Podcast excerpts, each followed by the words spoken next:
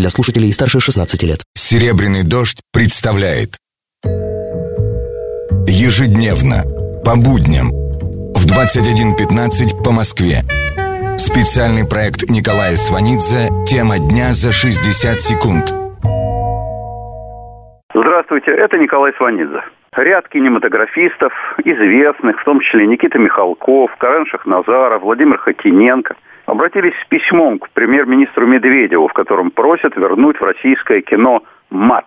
Они пишут, в частности, Нецензурная брань сама по себе является частью нематериального культурного наследия и традиционно используется в различных целях, к которым относятся правдивость изображения образов героев, усиление эмоциональной окраски происходящих на экране событий и так далее. Спор этот давний. Одни говорят, ругаться нехорошо, особенно при женщинах. И это правильно. Другие спорят, но ведь в жизни не все бывает хорошо и стерильно, а искусство отображает жизнь. И это верно. Первое свое.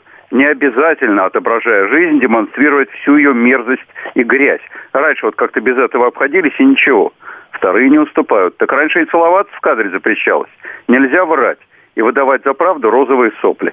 И приводит бородатый анекдот про двух работяг. «Извини, Вася, но ты был неправ, когда уронил мне кирпич на ногу». Дискуссия это бесконечна. Но интересно то, что за возвращением мата в кино выступают в том числе те режиссеры, кто давно марширует в первых рядах борцов за нравственность. Значит, они поняли, что сами связали себе руки. Значит, в каждом из них талантливый художник вступил в конфликт с политическим активистом. С вами был Николай Сванидзе. Всего доброго. Тема дня за 60 секунд. Специальный проект Николая Сванидзе на «Серебряном дожде». Слушайте завтра в это же время.